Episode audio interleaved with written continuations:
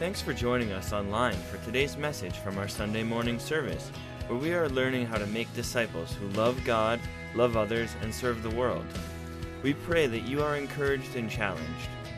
For more information about Wilmot Center Missionary Church, go to wcmc.ca. Now prepare your hearts for what God wants to speak to you today. I'm James Ferber, and I am the director of Next Generation Ministries here at Wilmot.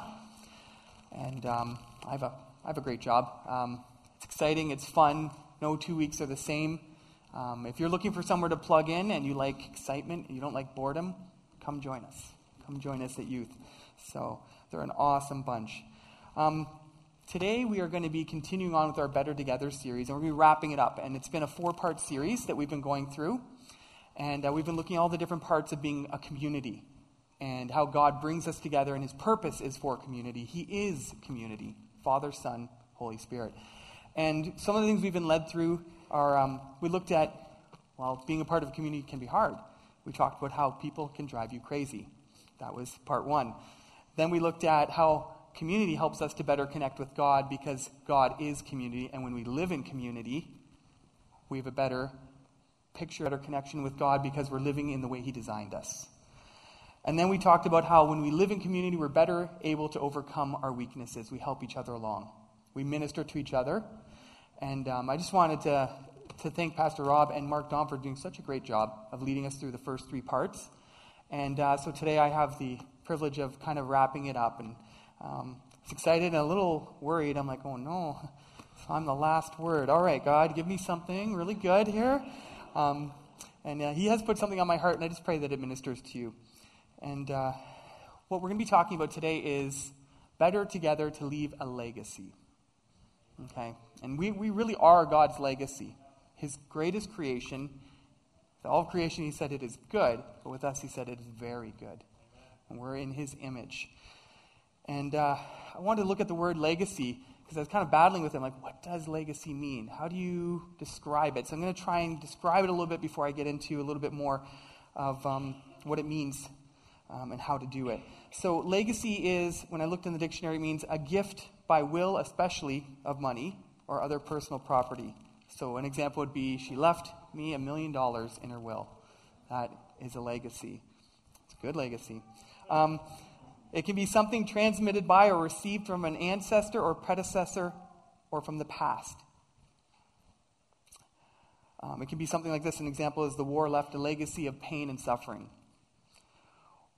Another meaning is relating to or it's associated with something being carried over, being carried over from an earlier time.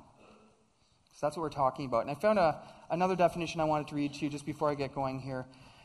It says a legacy is heritage, something passed down from previous generations. A legacy is what lives on after you die, it's your imprint. The question is not whether you will leave a legacy, but what kind of legacy will you leave? Will it involve attributes like humility, faithfulness, service, and love?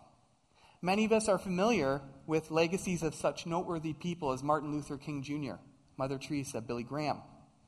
But what legacies of people who are not well known? People like me, people like you. What about the legacies left by those living ordinary lives, making small, continual impacts day to day with the choices they make and the paths they choose? Whether or not we realize it, we are all forging a legacy to be left after we no longer are here to shape it. We're all a part of that. So, in order for something to become a legacy, it has to last the test of time. So, I'm going to give you a couple illustrations of legacies. Um, one of how not to leave a legacy, and then one of what it means to leave a legacy. And I never thought I'd use an illustration from this movie. It was a movie I watched when I was a teenager. It's kind of one of those cult classic. You know, if you didn't watch it, your friends were all talking about it. Um, there's an illustration I want to use from the movie Dumb and Dumber. I never thought I'd pull that into a sermon, but I thought there was something that fit. So let me just describe it a little bit. Um, there are these two characters, Harry and Lloyd, and they're not extremely bright, but they're well meaning. They come across an, uh, a suitcase at an airport, it's left behind. Now, unbeknown to them, it was left by someone other than who they thought, and um, They get involved in uh, a crime ring without knowing it, but they want to return it to its owner. Well intentioned, they're on a mission. They're like, we're going to bring this back to the owner. Along the way, they accidentally open the suitcase, which it was locked, and in it they find that it's filled with money. So they have some decisions at that point. Do we use this? What do we do? And they think, you know what? It's okay to use some of it to get to the person, um, but we should definitely leave an IOU in there just so that they can make, keep track of it and we can pay them back at the end. So eventually they find the person, they get there, they hand them their suitcase, they're so proud, they've made it, and they don't even realize but when they open it, all it has is IOUs. So all of the money is gone, and they are not able to replace it. They've squandered it, they've lost it all. So that's not a legacy. You have to have something left behind, it has to be there. And uh, they left a legacy of empty promises. That's what they left. Now, when I was thinking of legacy too, I'm a big sports fan. I thought of uh, the New York Yankees. Now, as a Blue Jays fan, they're the enemy, but they've left a real legacy. So, if you're not familiar with sports, um, they're one of the most successful franchises in history. And I'll tell you why. Baseball has been going on for over 100 years. 27 of those years, the Yankees have won the World Series. It's almost a quarter of the World Series that the Yankees have won. It's, it's, it's ridiculous because the next closest team is the Cardinals. They've won 11. Now, when you sign up to become a Yankee, you are signing up to become a part of a prestigious team that does things a certain way that have been passed on from generation to generation, and you just have to become a part of that. Now, they do some things that no other teams do. Um, one of the things is they actually demand that you are clean shaven and you cut your hair short. now, think of a lot of your sports um, icons and think of them being willing to submit to those rules. Well, they all do when they become a Yankee. You will not report to their clubhouse until you have shaved your face, you've cut your hair. So they've had some big stars like Giancarlo Stanton. He was a home run leader, home run leader last year. Um, they also have, this year, they brought Andrew McCutchen, big star. Before they could even come to the stadium, they cut their hair.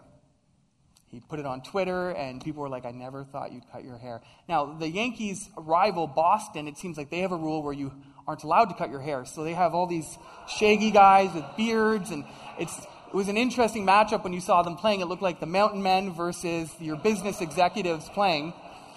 Um, but there's a way the Yankees do things. And when you become a part of their team, you become a part of their way of doing things. They have a legacy that they've left behind. Now, Jesus left a legacy, an incredible legacy. Uh, he started with a group of 12 guys, um, even smaller than a baseball team. And from there, it's grown and it's grown and it's grown. And his imprint has been left firmly on our world. So if you go and look now, I was looking on Google trying to figure it out. So they, they estimate that about 2.2 billion people in the world call themselves Christian. It started with one man. And that's a legacy. How did that legacy happen? how did it carry on? How did it get to that point? Well, I want to talk about your families and how we leave a legacy and what God's design is for our families. And then I want to talk to you, too, about who's really a part of our family. What does family mean? Um, Kelly and I have been learning the, the, the balance that you have to have in life. So, uh, she and I both were working. We have two boys um, that were un- three and under at the, po- at the beginning of the year. And uh, it's hard. There's so much going on. You're at work, and then you're not at work, and then you're with the kids. And when you're with the kids, you want to have some time with the kids, and you're driving to one place or another. And I'm sure many of you know what I'm talking about. Probably seems like every night of the week you have something. It's like, when do I slow down? When do I get a, a breath of fresh air? And so, oftentimes, especially in our um, culture, it becomes very easy to start just focusing in on our own families. It becomes very easy to become in this mode of survival. I just got to get to this point, got to get to this point. Okay, I made it to the weekend. Let's have some family time. I'm not ready to bring everyone over. It can be hard to engage with a bigger community when you're on that kind of rat wheel, um, rat race, sorry, of uh, non ending activity. So we've been kind of walking through that and realizing, man, it gets really hard to have a community bigger than just your own little family in the midst of all the busyness that happens. And yet, I want to talk to you today about how God has called us to become a part of a bigger family and how we need to work at that and how that will change your lives, change your family, and change your community. now, inviting others into your lives um, can be difficult. Now, uh, I want to take a look at Jesus.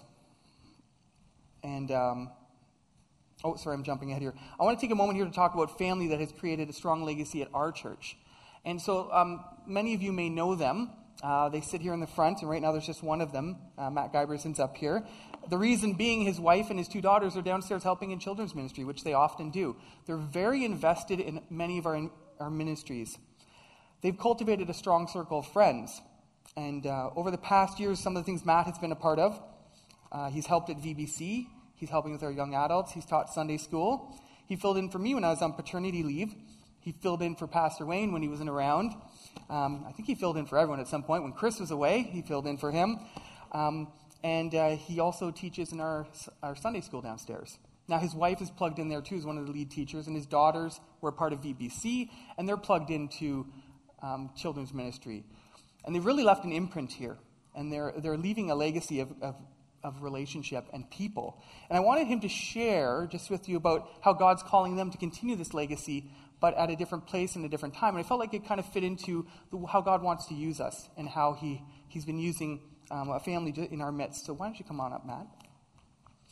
And I'm going to give them three questions and um, do this a little bit uh, interview style. And so Matt has been one of my biggest uh, helpers in youth. We have an amazing leadership team, and uh, Matt plugs in wherever he can and fills the gaps wherever we need someone. So the first question I wanted to ask you is, Matt, where has God called you? What is going on right now? Oh, that's a big answer. Um, long story short, um, God has called myself and my family to the city of Pembroke. He said, I am, was that we are scheduled to move December 13th. So, so just in less than two months from today. So that's um, for some of you that might be shock. Um, but I want to, Matt, to tell you a little bit how God has been um, making this clear to them that He's calling them to plug into a new community and start a new legacy. That can be hard when you've imprinted and you've started to be your, your family. This is Matt's family and their, their fam- his wife and their kids. But um, God's worried about a bigger family and a bigger picture. So, how did God confirm that to you? So God's done some really cool things in the last six year to six months of our lives and showing us that there was something new coming, that He had something new in store for us. Last fall, some of you may remember, I said I had a rock climbing accident. I fell 14 feet, broke a bunch of bones in my face, said I looked like Rocky after one of his fighting matches. And I said, God's healed me. I am just fine. Yes, you saw that dance. Um, So this this summer, I said um, I was talking with Pastor Rob, and Pastor Rob felt as that he as that he struggled asking me this because God had laid it on his heart to ask me about considering coming up to Pembroke to do ministry. And I said, "That's crazy. I grew up near the city of Pembroke. I didn't think I would ever return home." Um, so I thought this was crazy, and so we continued to keep praying about it. We prayed about it. I, my wife and I prayed about it. The girls were praying about it, and we're like, "Okay, God, so you need to continue to keep showing us signs." And so, as a God had spoken, actually, we, we were at we were at an event in Stratford, and there was actually somebody who had actually spoken over us, and that actually confirmed in us. We decided that weekend, went, Yes, God, that's the decision. We need to follow you. We need to go. And so we had decided that, yes, we're going to Pembroke. So then God started to confirm things and really made things very real for us. That weekend, so Saturday, I said, I'll paint the picture. Saturday, we we're given this word. I said, we confirmed we had decided. I said, we were praying about it as a family afterwards, and we asked the girls, I said, to see if God gave them a picture. Now, my youngest said she prayed about it for a while, and she looked at me and said, Daddy, I saw a picture of a whole bunch of boxes. I think we're supposed to go.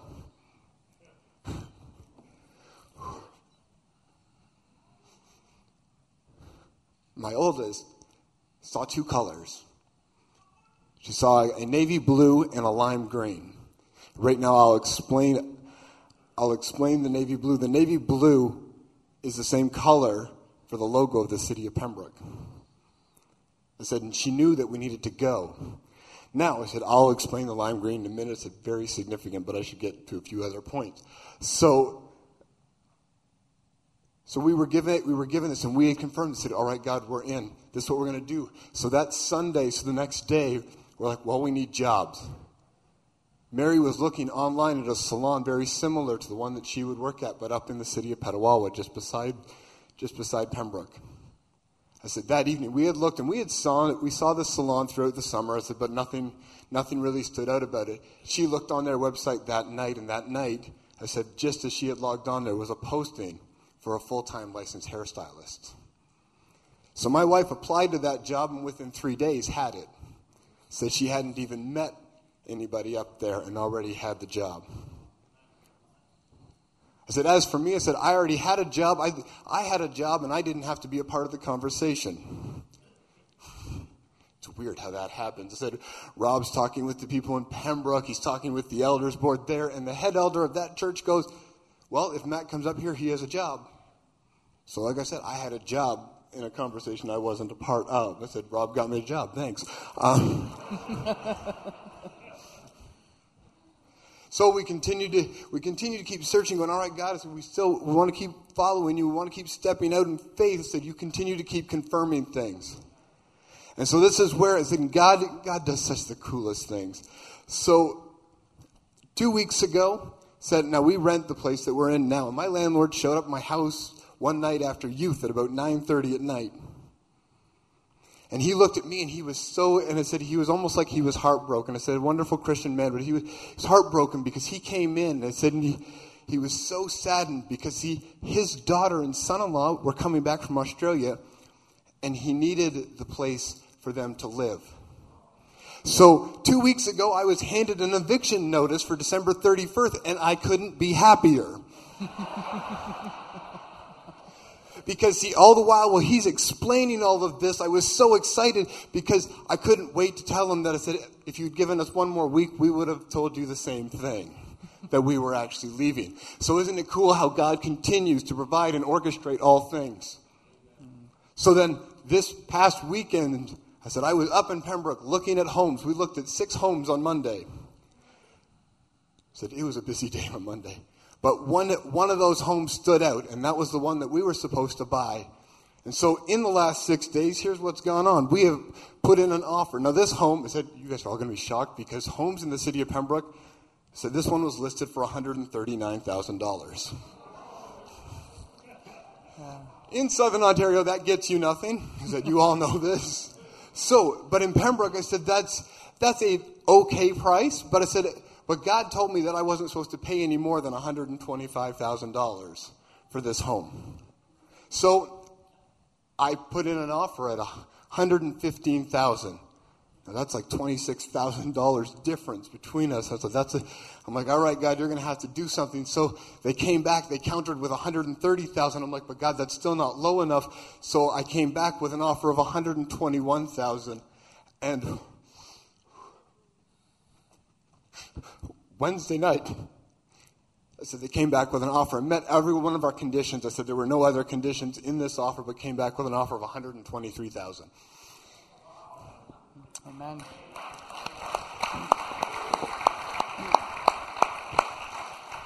Now back to the lime green. So I said, I said God speaks to us in really weird and crazy ways. In this house that I am buying, there are two rooms. Number one, the bedroom that Rain will be staying in is, in fact, lime green. and on top of that, I said that same lime green that's upstairs, the kitchen cupboards are that color. So I live in a very eccentric home, but so we are very excited about that. But God has been confirming and, and working out each and every step. Well, you're a painter, though. It doesn't have to stay lime green, right? True. sure your wife has other plans for it. And when you're there, what is your goal? How are you going to leave a legacy there? That's been kind of the reason you're going there. You're, if you encapsulate that in a minute. So, in a minute, I'm giving time constraints. Um, so God, God has put it on our heart. I said, uh, when we are there, I said, we are there to be reaching, I said, the youth and young adults of Pembroke. I said, to be preaching the word of God. I said, to partnering with the missionary church in Pembroke so that we can build, a, build up a youth ministry within that church. And ultimately, and I said, my most exciting part is that God's called me to be walking the streets of Pembroke, to be praying over and preaching His gospel. Amen. Amen. Thank you, Matt. You want to take that with you?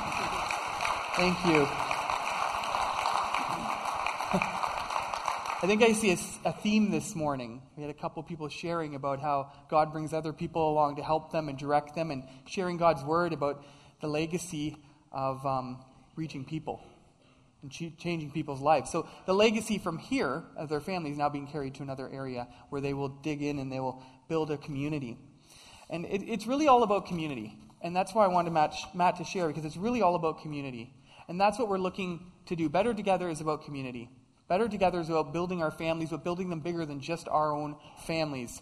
About having our friends become our families. And when the, they were sharing, Brett and um, Rebecca here, about the, the life group and how it became their family, I was like, there's such a theme. There's such a theme. That's what God's wanting to do. That's what this Better Together series is about, is about families. And um, really, you need to live in families. I, I just want, there's a, an awesome story um, and about Jesus and how he lived in family, in, in a community, in a bigger family. And I just love this story. It's, it's kind of a, an interesting story, but at the same time, I thought, you know, it's such a, it's such a fitting story. So I don't know if you know about the story when Jesus got lost. And I'm going to kind of explain a little bit about that to you. So Jesus grew up in a family community. So when he went to the temple with his family, they didn't go to the temple alone. They traveled in a big community. They traveled with lots of families, the safest way to travel. And lots of people looking out after the kids, and uh, the kids traveling together. It's a lot of fun. But something happened once they got there. So they stayed for a few days, and then they began the journey home. A few days into the trip home, Mary and Joseph have a frightening and embarrassing conversation. They say, Have you seen Jesus? And Joseph says, No, I thought he was with you. And Mary says, I thought he was with you. Can you imagine losing the Lord? I'm sure they felt pretty bad at that point. Now, I always thought this was particularly humorous. They misplaced Jesus. But in a visit to Israel, you start to see why they would have. So when they travel, the women went first, then the children, and then the men. This was the safest way to commute. Hundreds of sojourners making their way to Jerusalem grouped in these three packs. So it would make sense that if Joseph hadn't seen Jesus for a while, he just thought he was with other kids or with his mom. And Mary would have assumed that Jesus was either with the kids or with his dad. In this case, the massive community had its drawbacks. There's a risk to being in community. There's a risk to bringing more people into your network, into your family. But they knew the positives far outweighed the negatives. So there's um, some research from the Barna Institute. And one of the things it says is that the more voices you have in your children's lives saying the same things, the more likely they are to hear it. And isn't that true? They knew that. In that culture Jesus grew up in, they knew that. And they cultivated that. So the Barna Research Group has said that teens that, ha- teens that have at least one adult from church make a significant time investment in their lives are far more likely to keep attending that church. You need a community bigger than just your own family. Now, isn't it true too when you talk to your kids and you tell them something again and again, somehow they hear it when someone else says it to them? Don't we need other voices saying the same things? Somehow I know that I would come home to my parents and say, you know, I just learned this at youth group or at camp, and yeah, I just, uh, the speaker said this and this, and my parents would look at me and be like, we've been telling you that. Like, lots of times. And like, yeah, but it was different this time. It was, it was, somehow I, I heard it this time. It was, it stuck with me. And that's why we need our faith community. Now, this lifestyle is kind of risky.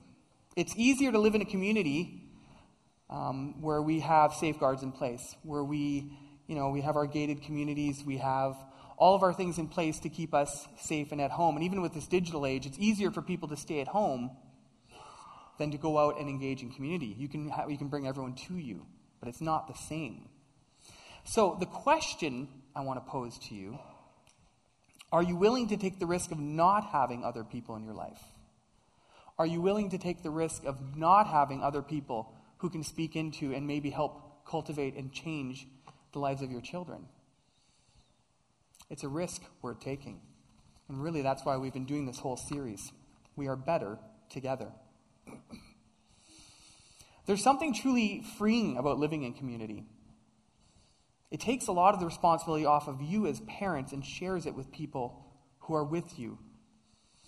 Now, I know, like, I, we just had our third, and uh, she's a sweet little girl. She's two and a half months old. It's a lot of work. when we have our parents come over and spend the day and hold her and rock her and play with her, I feel like I've gone on vacation.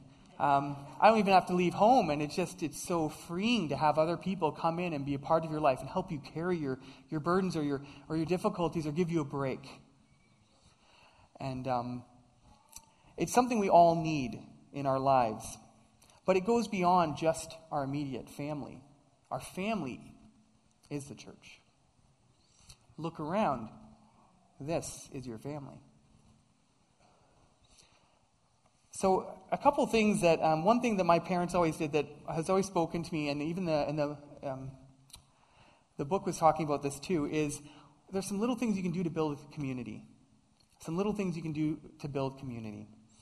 And uh, one thing my parents always did that stuck with me is there was always an open chair at our table, even with 18 people sitting there. Okay, so I grew up in a very large family. You may not know that about me. 15 brothers and sisters as I grew up and somehow there was always still an extra chair at the table. My mother loved having people come. If you've ever been to our house, you know my mother will cook an extravagant amount of food.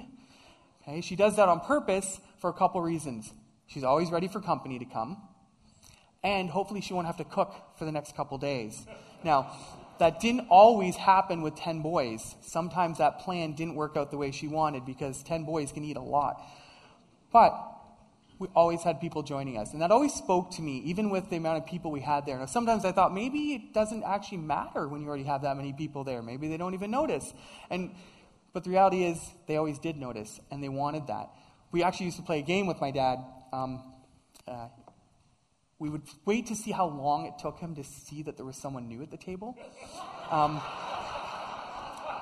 often he didn't notice, and we used to, we wouldn't tell him on purpose. You would just have your friend join, they'd sit there, my dad would be eating, um, and then at some point, some point, he'd look up and say, Who are you? when did you get here?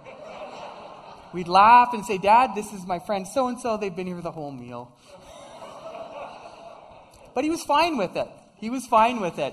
But it was just, you know, you're better together. It was always more fun the more people you had there. And that's one, one way we can cultivate that.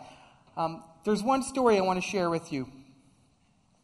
And um, just I feel really illustrates this. And God kept leading me back to this. And this is what I'm going to kind of leave you with. And uh, just then I want to open it up at the end for people to kind of um, respond and uh, let God speak to you. And uh, we've really been traveling through the book of Nehemiah.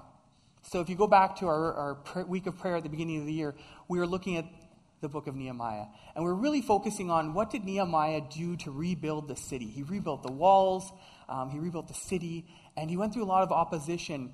And uh, we've really been looking at that as we're rebuilding our church and looking to um, establish some new things.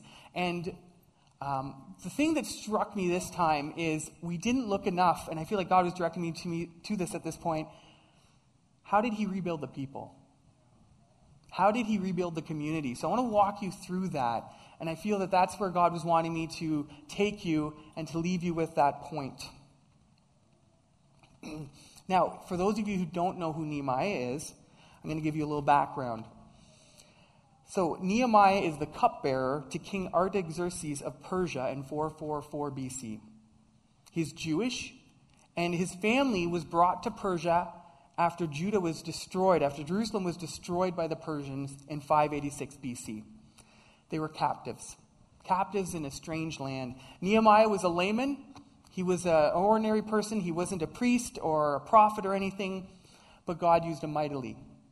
He served the Persian king in a secular position before leading a group of Jews to Jerusalem in order to rebuild the city walls. Under Nehemiah's leadership, the Jews withstood opposition and came together to accomplish their goal. The walls were rebuilt in record time they accomplished something that no one thought they could. he left a legacy. When you hear the name of Nehemiah, there's a legacy that goes with that name. But the real story is the people and how he works with the people and brings them together. So I want to walk you through that. So in chapter 2, verses 3 to 8, we read about Nehemiah and he enlists the help of the king. He goes right to the top. He knows he needs help. He's been praying and fasting, and God answers when we pray and fast. And he has this opportunity. He's sad. The king asks him what's going on, and he says, I'm just kind of heartbroken. I heard about my hometown being in ruins, and I want to do something about it. And the king says, How can I help you? That's not the response he was expecting. He's a captive. Their city was destroyed because they're rebellious and they fought against the Persians. And the king says, How can I help you? God's on his side. He enlists the help of some of the, his own workmen to provide materials. He provides them with uh, an army to go down with, and a guard. And so Nehemiah starts to gather people, and he knows he needs people. In chapters 3, verses 17 to 18, he's seen the city, and he has to go that next step. We have to get bigger. We have to go bigger. We have to start to build our communities bigger. He enlists the help of the Jewish leaders. He brings them in. He says, okay, here's the plan. Now, this includes all the priests, nobles, officials, and anyone else in administration. And then he goes one step further. You need many people to do great things. In chapter 3, verses 1 to 6, he enlists the help of all the people. Everyone. Everyone comes together. These are untrained people these are not skilled laborers he's bringing in to do a great work. You, you might think that's silly. I mean, Solomon built the walls the first time and he had skilled laborermen. He had skilled people doing all the work.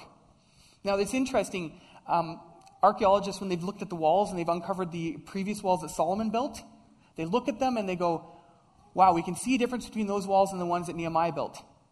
They're perfectly squared stones. They're well put in there. Nehemiah's stones from that wall are not as well built, but they still serve the same purpose. And even better than that, what happened is the people came together. A community was formed that was not there before. now, community is hard. Nehemiah had to work at it. Chapters 4, 21 to 23, Nehemiah has to help protect everyone. And then in the next chapter, chapter 5, he has to help solve problems because there's some fighting and there's things going on. Some people were taking advantage of. Community is hard work. It doesn't come easily. But I think it's really important. There's one thing that really God impressed on me. God was looking for those people who had character and willingness to be part of the vision. He wasn't looking for the most skilled. There are a lot more people to work with when we are willing to accept people who are willing and committed rather than only the most skilled. Bill Hybels talks about this often that you look at character first over ability, and that's what Nehemiah did. And they accomplished a great work. And it's even more impressive when you realize he didn't have skilled laborers. The work was imperfect, the walls were built by untrained people, but the community was built.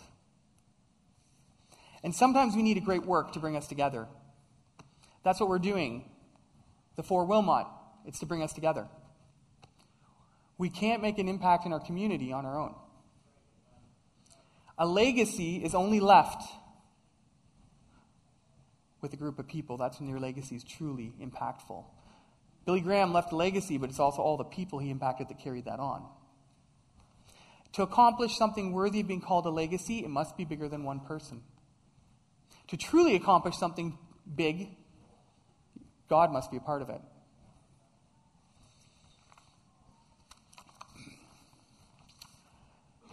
So there's a story that Rusty George tells. It's a story about an old tree that used to stand outside their church in a neighboring parking lot. They started construction on a new church.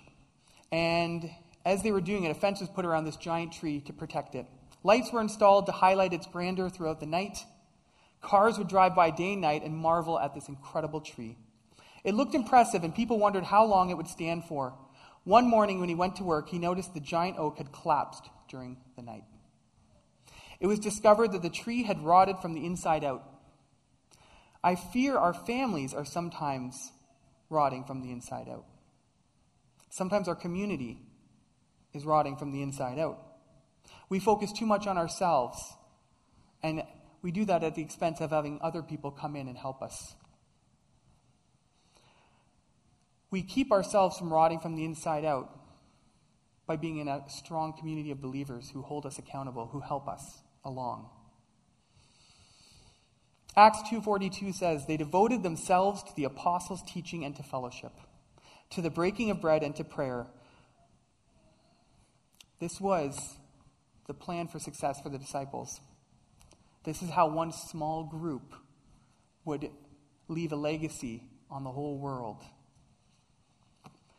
What does it mean to be devoted? Sold out. You put God's words and teaching first in your life. Profound dedication.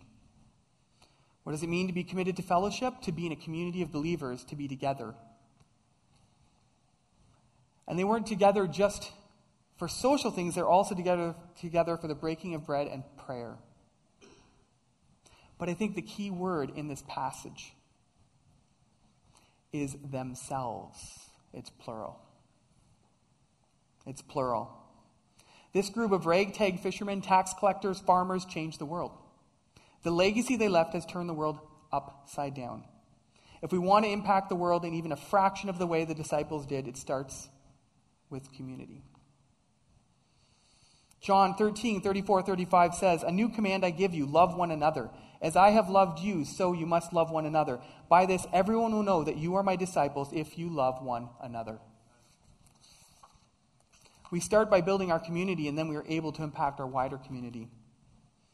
When we have a loving, caring community, when we're family, it's something, it's a magnet that draws other people in. They see that and go, That's what I want. When they see a community come together and they see us so focused on helping other people and on bringing the love of God and the light of God into our community, people go, wow. When they see us coming together and working as a team, our community goes, wow. And it's a magnet that starts to draw people in. I don't know if you've noticed, but over the last couple weeks, we've had many new faces in our church. When you stand up here, you get to see them clearer. But we're already starting to attract more people as we start to come together. God's on the move, He's working in our midst. How do we truly build community? Well, it starts with your relationship with Jesus. It always does. When our relationship with Jesus is where it should be, we are better equipped to connect with others. Jesus is the key ingredient in all of our community. Where are you at in your relationship with Him? Have you invited him into your life? If not, today could be the beginning of the most powerful relationship and community you will ever experience in your life. And I'd invite you to make that decision today. To those of you who are already believers, and you've entered into relationship with Jesus, I'd like to give you the opportunity to partner together with others moving forward. So, um, if the worship team can come on up. One of the things I want you want to do during this time is they're playing their, the song, and um, as we're entering into a time of just reflecting and hearing God's voice, we've had a series of four different parts, lots of things that have been preached to you and taught to you about being in community. And really, what God was just putting on my heart is how are you going to respond? What decisions are you going to make right now? Mono's message, even last week, really summarized, pulled it together. It's zooming out. But right now, I want you to zoom in. What is God saying to you? What is He calling you to do right now so that you can better zoom out? What during this series, when we've talked about we're better when we have others helping us along, um, when we're, you know, maybe the part, the, the, the sermon on Sometimes we have to connect with crazy people. Maybe that connected with you. Maybe God put someone on your heart. But whatever it is, in any one of these four sermons that you've heard that God has put on your heart, what I want you to do today is not leave here without having talked to someone and shared it with them and had and maybe had someone pray with you. Or maybe you just need to sit there and spend a little time in prayer with God and say, okay, God, this is the part. This is the this you spoke to me last week and I was wanting to respond and I didn't. Or you spoke to me 2 weeks ago and you you were wanting to, me to respond and I didn't. What is it that God's putting on your heart? I want you to take action today. I want you to act on it. I want you, maybe you need to come up here and pray with someone on our ministry team. I don't want you to miss that opportunity. Too often we go, ah, okay, God's telling me this, and we forget about it. We leave here and we go throughout the week and we forget about it. But once you've talked to someone and you've acted on, you've had someone pray with you, even just sharing with someone beside you, hey, this part really impacted me. We've started that first step, and that second step of talking to others throughout the week will be even easier. So I don't want you to leave here without spending some time with God and sharing with someone what is it that God has put on your heart through this series that you are supposed you're called to do. That He's wanting you to do to better build community, to bring more people into your family, and to better shine the light of Jesus into our community, our lives, our families, our kids, wherever. So as they lead us in worship, that's what I want you to think about. That's what I want you to do. I want you to do something in some way.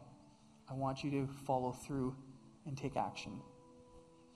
1 Kings 8:61 says, "And may your hearts be fully committed to the Lord our God, to live by his decrees and obey his commands as at this time." This is the time. Thanks for listening online with us. We trust you were encouraged and challenged by today's message. If you have a prayer request or an encouraging story about what God has been doing in your life, please email us at amen at wcmc.ca.